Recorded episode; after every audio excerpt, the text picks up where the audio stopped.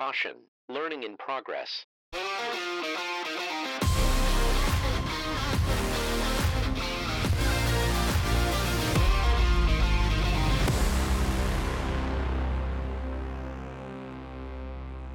You are listening to the Smarter Every Season podcast, and thank you so much for listening. My name is Tyler Hubert, and with me right now in studio is Paul Harms. Good afternoon, good morning, good evening, whenever you catch us. Whenever and however you may be listening, We thank you. it. Yeah, thank you for listening. Um, so, Paul, let's dive in a little bit to what we're going to do today, because we've got a few things that we're going to get to. Where I want to start is this: usually post spring and post fall, we have the opportunity to talk a little bit with Jason Webster, who is basically runs our PTI farm in He's a commercial lead agronomist for Yes. our PTI farm. Thank you. Yes, that was his official title that I was trying to think of. We're not going to get that opportunity this summer. And I do miss talking to Jason. I do too, but late, wet, busy spring. We've got more action packed into the Precision Technology Institute that we're going to have this year. Um, he's busy cranking the wheels on that. And it's kind of our, our opportunity instead of pulling more of the tidbits out of him early and bringing him here uh, we're just going to raise the flag and say hey signups are the the agenda and the schedule is out um, we have an awesome new agenda or or approach to doing it this year. This year is going to be a little different. We're still going to have you know a farm tour. We're still going to have um, agronomy focused sessions, but we're also going to bring in a new flavor to it. This time, we're going to give every attendee the option to kind of choose their own journey through the content. So they have the opportunity to cater and customize the content they need or want to learn about and to bring back to their farm they can do that by getting in on the right sessions within that day. So that way it kind of more capitalizes on each moment there at the farm form. So that schedule, that agenda is now is now set and available, and you can register online. You can go ahead and get registered to, to visit. And we want to encourage everyone, especially those who haven't had the opportunity to make it before. This is a great opportunity to see uh, new and novel farming practices, um, to see how actual on farm practical use cases and the ROIs that come in and out of them tie together. So and and Jason's just a total ball of energy and it's and it's a blast to chase him through the fields. Yeah, yeah. I think the other piece of this too that I want to mention is we'll still have ride and drive. Mhm. That will still be an opportunity that folks can get out there and, and drive or test drive equipment.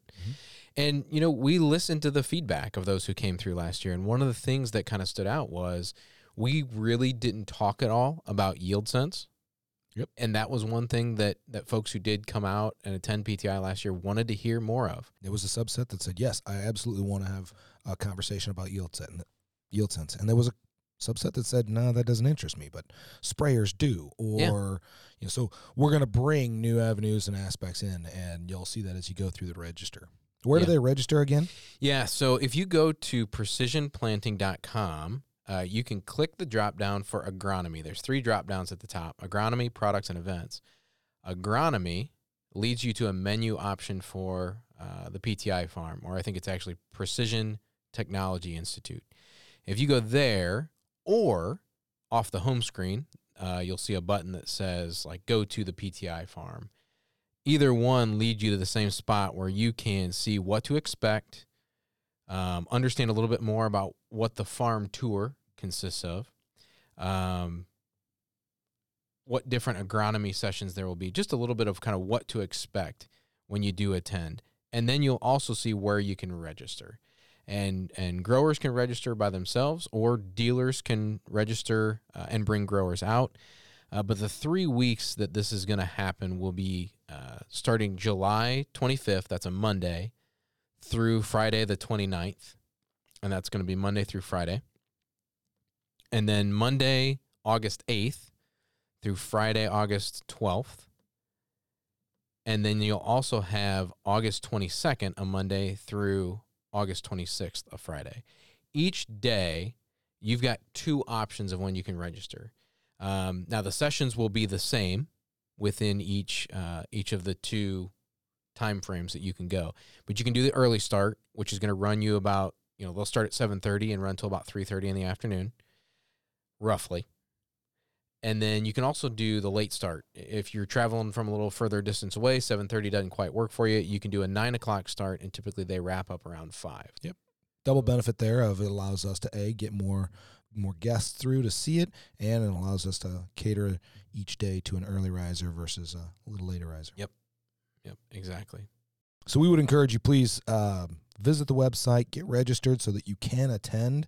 Uh, that is a great opportunity to see how Jason and the team are bringing together the agronomy, the technology, all the equipment. We're going to have all of that on display and an opportunity for you to t- put hands on it, ask questions, um, dig into the research, and as a prep or a follow up to that visit, you can also, on that same page, if you scroll down to the bottom, get signed up to become subscribed to the Inside PTI. And that would be an awesome opportunity. Uh, that's where Bryce and Jason and the team will take the opportunity to put together quick snippet videos. They're usually short, they're uh, almost always seven, ten minutes or less. And they're going to take each one of those plots and trials and try to unpack them and bring more of the, the value and the details and the context that are hard to put into a, a plot results book. They're going to share the deeper insights that come from actually conducting the trial that you just can't beat when you, unless you're actually sitting there talking to Jason. And a lot of times he's the guy on the camera, so that helps. Yeah, takeaway there: get signed up to go to the PTI farm. Yep. Sorry, we belabored that a bit. Now, the next half of this conversation is actually kind of a a preamble to the rest of this this episode. That's right. So what I want to kind of highlight here is we're going to talk through a little bit of how the sausage is made on Smarter Every Season because I know that's just what everybody is dying to know that's listening. Um, we have a lot of conversations that inspire deeper thought amongst the four of us. And that was always one of the things that we wanted about this podcast was we in product support get tied into so many unique and interesting conversations that we just wanted to share that opportunity of information share out farther than ourselves. Exactly. So, like, if you take a few months ago when we had Ben Schliff on, Mhm. That inspired thought into, well, maybe we should grab some dealers when they're in house for product training and talk about how they handle things like service agreements. Just pull them, get some opinions. Ben asked some questions of the group in here and said, you know, one of the things that he grapples with is, hey, how do other dealerships handle this? I'd be curious. Can I get better in this way? And you know that that spurred us on to say, well, hey, there's a dealer walking by. Let's grab him, pull him into the podcast room, and grab some quick audio and pick his brain and learn. Yeah. So, the conversation that we had, or what everybody's about to hear, actually was taped at the end of last year. I think October of 21. Yep. And the whole reason for the podcast, and I'm, I'm going to put words in your mouth a little bit here because the inspiration kind of came to you, Paul. but I'm going to spin it back to you and, Yep. and give you a chance to comment on it. Last August, episode 29, we had Justin McMenemy on. And Justin has kind of an internal phrase. Um, he talked in this episode about culture, but there's an internal phrase that I think came out in that episode about keeping guns pointed down range, not down trench. Yep. And that's become very popular and a mantra here and, and uh, embedded into our culture at Precision Planting that in the heat of the battle, you focus on the problem. You keep that gun pointed down range. When the bullets are whizzing overhead, it's Mm. comforting to know that those bullets aren't coming from down the trench; they're coming from the enemy or the problem or the mission, and that you want to make sure that you never turn your rifle down range, down trench, and keep your focus and energy and effort pushing towards the mission. So that inspired Paul to talk a little bit about a cognitive bias as to why we tend to not do that. Why we tend to want to point our guns down trench. Is that fair? Yes, it's it's. I mean, you know your teammates, and you have trust in your teammates. But then when the the going gets difficult or things get challenging, why is there a natural erosion to that trust? What what spurs that? What what brings that on? Why do we as humans begin to lose trust in each other at the time when it's most necessary to have it? And and I'm pointing the picture of a, this is at the when it's most needed, but it's just in general too. Um, you know, strong relationships build strong trust in each other, and you want to keep feeding that. And that's one of the things that while we get into very technical conversations, we also get into inventory management conversations. And this is one that's more of a business culture conversation that, you know, we're blessed with the conversations with Justin McMenemy and Justin Kaufman. And these are things we wanted to share out as well. But this one came from inside our group. Yeah. So what you're about to hear is kind of the why behind that. Why do we have a tendency towards wanting to point those guns down trench, not down range? And then we do get a little bit into how can we avoid that? How can we start to foster that relationship so that teammates are pulling on the rope together, not a, not against each other. Yeah. And in full disclosure and partial apology, this was a this was a, a an opportunity just like grabbing that dealership to come in and speak about inventory management without a whole lot of preamble and long term prep. Um, I surprised my co-hosts with a have you got 30 minutes? Come here, sit down. I want to ask you guys some questions. Oh, and I'm going to hit record. Yeah, we had no idea. We were flying blind. But I, But I that wa- made it fun. I wanted unvarnished answers. That's what you got. That's what I got. and now you get to see that and hear, or you get to see that conversation take place and and hear the results of that. So we'll go ahead and roll right into that right now.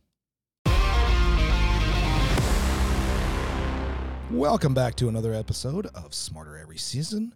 This is Paul Harms saying hello for Tyler Hubert, Hans Stutzman, and Nolan Kitterman. We got the full gang in house today, and I want to go somewhere a little different today. My three co-hosts have no idea the direction I've I've asked them in here blind, and we're gonna have just a fun conversation. So, what do you guys know about razors? razors. Razors. Okay, now Well, if you was- look around the table here, all of our faces, I I think Since not Maybe one not of us is clean shaven. so let me put one word in front of that. Occam's. Occam's razor. Does that ring a bell? Do we know what a razor is then? I'm no, but I'm glad you clarified it because I am of the generation that a lot of folks my age, kids my age, their first phone was a razor.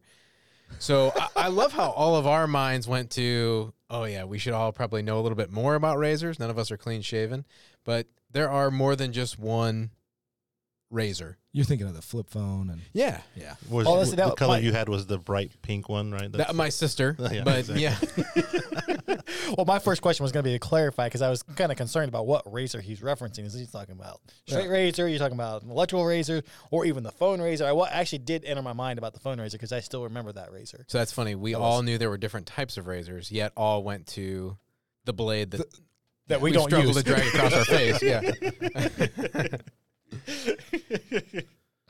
so Occam's razor. Right? No, actually, I don't know. I don't know if I want to take us back to point because I actually like the conversation where we're going here. Ah, but we're not going down Occam's razor. You're not going down. That's the most commonly known one. If I if I say Ho- Occam's razor, everybody kind of jumps to an assumption of what that means, right? So a razor, when it comes to a philosophical approach or a philosophical definition, is a principle or a rule of thumb that allows one to eliminate or shave off unlikely explanations for a phenomenon. Otherwise, avoid unnecessary actions, right? So we're just removing the stubble. We're cleaning off, right? That's what a mental razor is. All right. So has anyone heard of Hanlon's razor? That's a no there, Bob. Yeah. I'm just going to cut to the chase and say that there's razors that you shave with, there's phones, and that's it. So that's we've reached the end of my mental capacity on left. razors. You've mentioned the three that I'm aware of: Occam's razors, physical razors, and the phones. All right, so, so Hanlon's razor is much more fun, and I'm sure uh, you guys have maybe heard it through other ways. But Hanlon's razor is never attribute to malice that which can be adequately explained by stupidity. Interesting. I kind of like that one. So that's ninety eight percent of the world population. I don't know. so, but okay, so that attribute, like that, that comment of Nolan's right there is exactly where I want to go with this because we are all laughing, we're having a good time, right? And I could see the smirk before it came. But I, what got me thinking down this line is the conversation, and I've brought this up with you guys a few other times. This conversation that we had with McMenemy, right? And he always uses the comment, "Keep the guns pointed downrange, not down trench." So, how how do you guys interpret that or understand that to mean? I mean, there's a lot of ways you could interpret it, and I think kind of the when you first think of you're referencing McMenemy's comment. Mm-hmm. it's more like the context of your your friend is not your enemy. Your coworker is not your enemy. There's something outside that you're pointing at. So be careful where you're. Don't look to your side.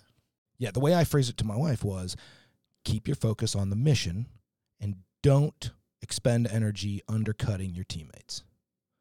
And I and I kind of think from conversations we've had with McMenemy, that's along the lines of his of the heart behind his commentary there, right? Yeah, and I think it, it goes with that. I don't know if this is going deeper than what you want, but there's an underlying amount of trust that that goes with it. Because if you are trusting your teammates, you're not looking at your teammates to start firing crosswise. Where does the trust what does the trust allow you to do that you wouldn't do it otherwise? Why does the trust have to be there? Because if you don't trust the person next to you, then you are looking at maybe you need to fire to the side of you. Okay. Whereas if you are trusting the person, you're not concerned about what they're doing in the context of are they attacking me? You're assuming they're pointing their gun downfield as well. and maybe because of Hanlon's razor, they made a stupid error, or they they they made a human. They're human and made a mistake, right? Right. They're not maliciously trying to shoot at me. They just inherently shot. Right. Yeah. They just misaimed their gun. Yeah.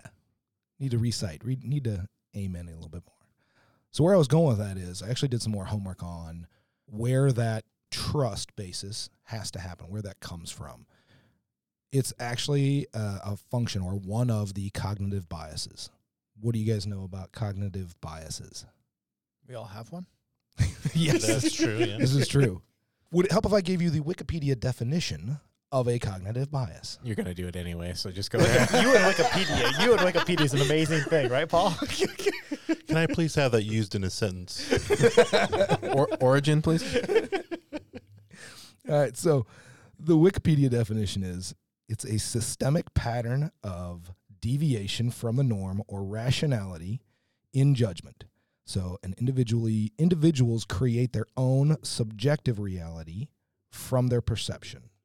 What it is, cognitive bias, the, the psychological study of cognitive, cognitive biases is trying to interpret or understand why people make dumb decisions or illogical or irrational decisions. Okay, that's the whole mindset around cognitive biases. This was actually started by two psychologists, research psychologists, Amos Tversky and Daniel Kahneman. Kahneman, I don't, I'm horrible at names. now. Kahneman, for any of the book fanatics, because I'm one, he has an amazing book out that came uh, about three, four years ago. It's called Thinking Fast and Slow. It's a really good book, and it's about how mental our, our minds process information. So it's a really good book. If you get a chance, read that one. All right. So what a, a simple description that they used to to define cognitive bias was it was a limitation in objective thinking that's caused by the tendency for the human brain to perceive information through the filter of personal experience. So clarify that. That you're basically saying that I can't humanly comprehend what I'm doing because of my limited experience with, with the facts that I'm working with. No. Uh, well, maybe. The way I interpreted it is I'm going to s- interpret the world or how the world comes to me in my brain is filtered or is a function of my lived experience. And you will never have the same experience of life experience that I do. So the same event occurring to the four of us around this table will all be perceived slightly differently because we're all going to interpret that input through our own life experience filters. And that is the basis for where these cognitive biases come in. Because the brain's doing a lot of background, doing a lot of thinking, and it's trying to interpret a massive amount of input from the world all happening around us at one time, right? To get through that large amount of data, everything you see, everything you hear, everything you think about, to get through that, the brain applies heuristics. A heuristic is simply a strategy used to quickly form judgment, make decision, and find solutions to complex problems. It's a rule of thumb, right? So your your brain is trying to not not have to think about there's a light switch I need to make the switch go up to turn the lights on or right you just flick the switch So your brain's going through all this, processing all this information. And to do that, it does a lot of heuristics, lots of rules of thumb. How does it do that when Tyler has to ask Hans, hey, I need help. I need you to help me work late. It's Saturday. It's we need Saturday hours. You got to come and help me. No background. What's your what's your impression? Do you have a a heuristic? What's your, where? did- What's your emotion that comes out of that? Oh, generally, it's a question of why. What's Okay. the requirements for that I need to be there for? All right. But you give him the benefit of the doubt based on that trust that if he's asking, there's a reason why. Right? Yeah. Because you've got some some solid basis. Right? You've got some relationship there. What about if you don't? Does that change the emotion? Depend on why. He, it's still going to depend on why he's asking. I still have a feeling that's going to be causing issues. So even if he- he- to me, even if he is, it, it would it would be less likely for me to come help him if I don't know why he if I don't know him. Okay. And that follows in with where I, th- I really think Justin McMenemy's keep the guns pointed down range versus down trench really helps guard against one of the key cognitive biases, which is the attribute, fundamental attribution error. Psychologists do not make their terms easy to consistently repeat. That's because they don't actually understand him, so it's okay. it, it is a, so in a, y- it is fairly a young science cognitive biases really um, and it's and it's a fluid science because it's psychology and we're all in our own heads and never in anyone else's head so i get that it's it's a soft weird crazy thing to try and understand and they're trying to lay science against it and i and i love that approach of trying to learn but this fundamental attribution error says um, i'm not reading that i'm going to read the here it's best described by a stephen covey quote we judge ourselves by our own intentions and we judge others by their behavior. So the analogy I have is you're driving on an interstate and someone swerves in, takes your spot in the lane, and then drives off really fast and cuts a couple of people off. What's your automatic assumption of that person? Guy's a jerk. Guy's a jerk. Right? What if his wife is in the front seat having a baby? Well, now he's just a jerk with a pregnant wife. No, Okay. no. I, I, so I feel a little bit like as we're having this conversation, like the three of us are all just like intently looking at you, Paul, like, yes, and where are you going? yes, yes. No hard destination. I just want to have this conversation. So um, that, that certainly changes things, right? So everybody in this room is a father. Yeah. Uh, and as I look around multiple times over and more than myself, so like we can all empathize with like, I, I always felt like, and I joked with my wife that my job is I got to get you to the hospital. like after that, like you're in the hands of medical professionals. Yep. Like I, I, I This know- is the blackjack dealer I need to be out of the way. I need to be out of the way at that point. Yeah. So to answer your question, I think we all, I think empathy or empathize with that, right? As like, eh, like if if we knew that when that person cuts us off, we probably slow down and let that guy in, right? Yeah. It's it's almost kind of like the other extreme. You clear the way. Right? Absolutely. So why, if you know more about it, do you make allowances than if you don't? It was just a car that cut you off. Why the automatic or immediate assumption that that person is a jerk? He, she, they are a bad person. Have you ever had to cut somebody off? Probably. Oh yeah. Okay. I have. I'm I'm not a great driver. So are we jerks? I think that's a separate conversation. no, no, we are not. We're Maybe all I- we're all good people. Maybe I am for putting you three through this without any heads up. Um, Depends on the situation of why I had to cut them off again. but you're using the background of you're judging yourself based off of your intentions Mhm. or the circumstances around you. Yeah. Is how you judge yourself, not how we judged them. They were judged off of, and who they are was judged off of an action. Right. And I think that really comes back down to Hanlon's razor. How often is Hanlon's razor not stupidity, but it's some other purpose? It's not malice. That misdeed wasn't intentional. The guns weren't pointed down trench, but we don't give them the benefit of the doubt of the circumstance the way we give ourselves the benefit of the doubt through our intentions. Am I wrong in that?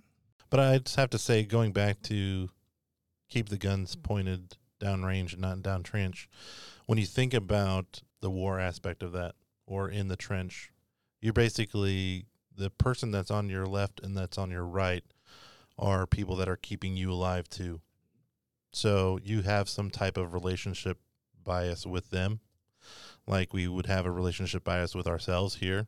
So we're not going to often, when it comes down to pointing the guns, it's going to be downrange and not down down trench.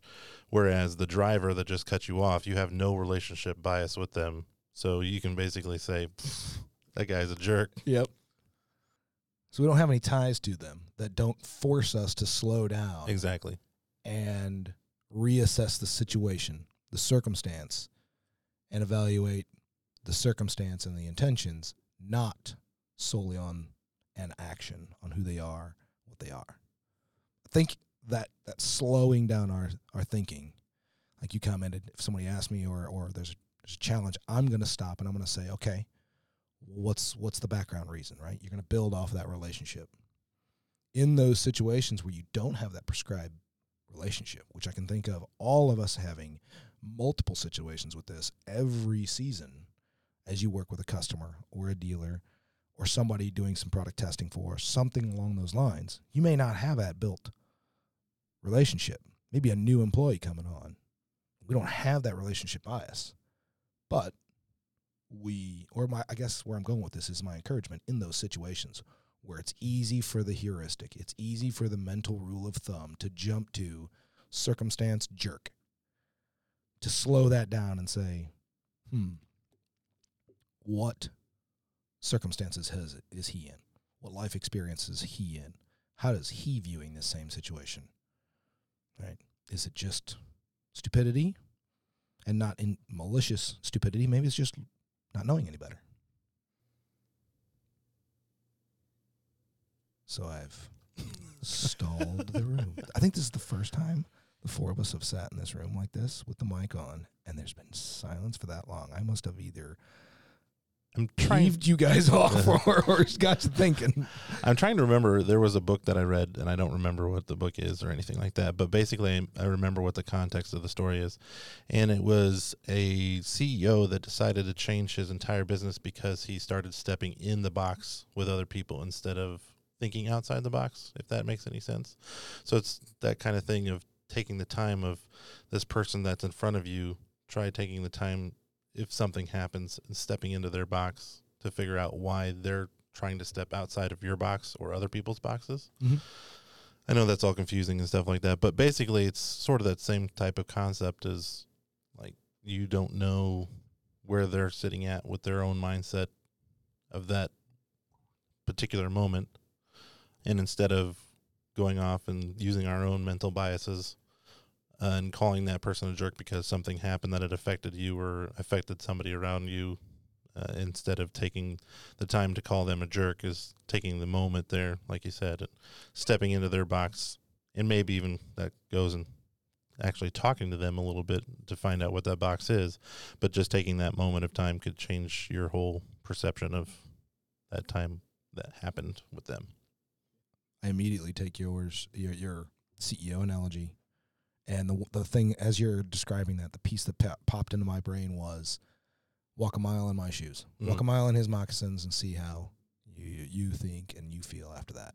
It's that shared life experience. Yeah. Now you have a, a bit of the same filter.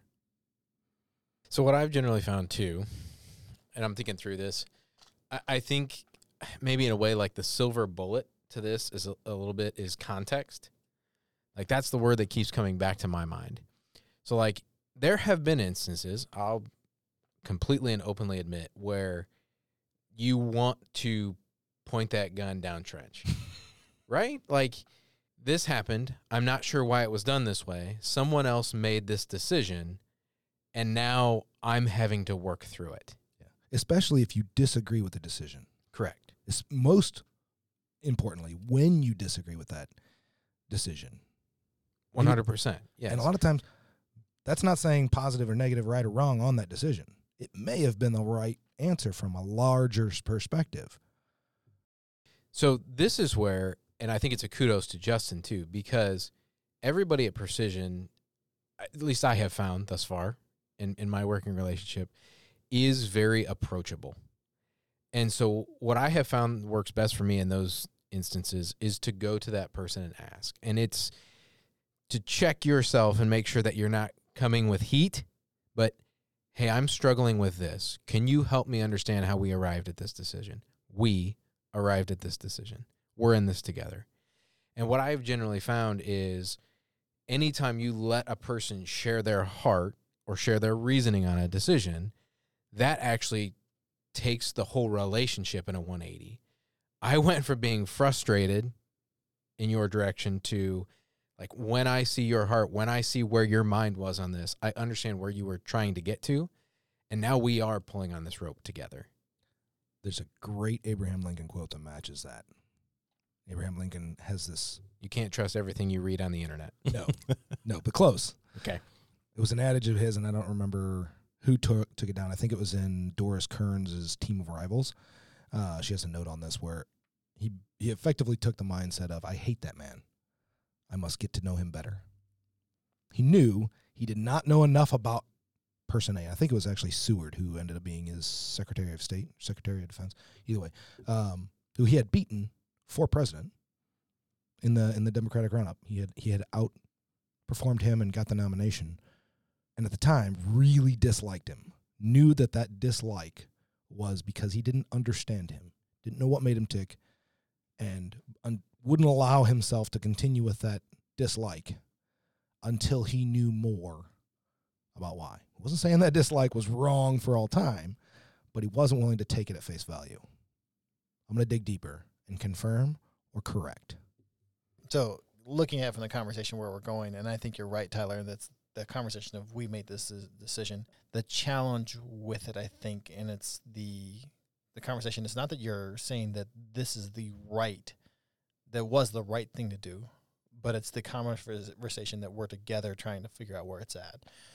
And I think what what people tend to why why there's some of the cognitive bias or why there's such a a discontent to want to join in and put yourself alongside with it is that you struggle to coming across and saying we are part we did this together tends to want to wash over top of the problem rather than trying to say this needs to be fixed and so understanding where they're coming from helps understand the person. It doesn't change the fact that there's a problem that still needs to be addressed. One side or the other. They're still dealing with an issue that of some kind that of there's an issue that you're dealing with.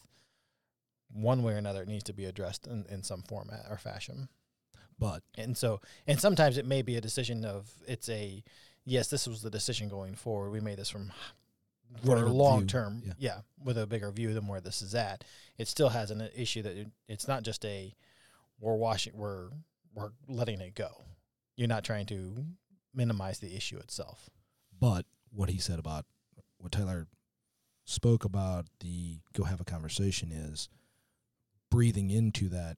Right, and I'm not. Yeah, it's coming. It's it's bringing in the conversation. I'm just saying that it's it's one of the challenges that people kind of shy away from that conversation is because they don't want to just minimize. It's not a well, we're on the same team, so it's okay. We'll just go on. We'll just let it go. It, there's an issue that's got to be addressed one way or another, and that's a conversation that's of an issue of my understanding of what's going on, of why the decision was made, or there's a problem that needs to be addressed, that needs to be changed. It's a it's it's the you're joining forces, but a lot of time people feel like they're joining forces to push it underneath the rug and let it go. Ah, I actually this conversation have now turned this around. I've always put myself in the brain of the driver that got cut off, and the way you're describing this is making me think on both sides of this. Now the guy who had to cut someone off, thinking, "Yes, I know, I'm sorry," or "I I I'm gonna." have this decision come down, I need to make sure to avoid those biases that gun getting turned from down field to down trench. I need to go have a conversation ahead of time to prime the pump on this to strengthen that relationship before this occurs. Right. So it could be It when to be proactive as well as when to give grace. Yeah. Yeah. And giving grace, I think the key thing to remember is giving grace doesn't mean that there is no issue that needs to be addressed. Correct. And Yeah. I think that's where people get hung up on it as well, is that they think that giving grace of understanding means that the issue isn't important. No, no, no. It just strengthens a relationship so now both parties can work together on it. Right. Yeah. Agreed. I think that's the perfect way to end this, Nolan. Agreed. so with that, I want to thank you for a, a slightly different conversation than normal. Well, we enjoyed it very much. And uh, these are some of the weird things that happen around here that we like to share as we continue to get a little smarter every season.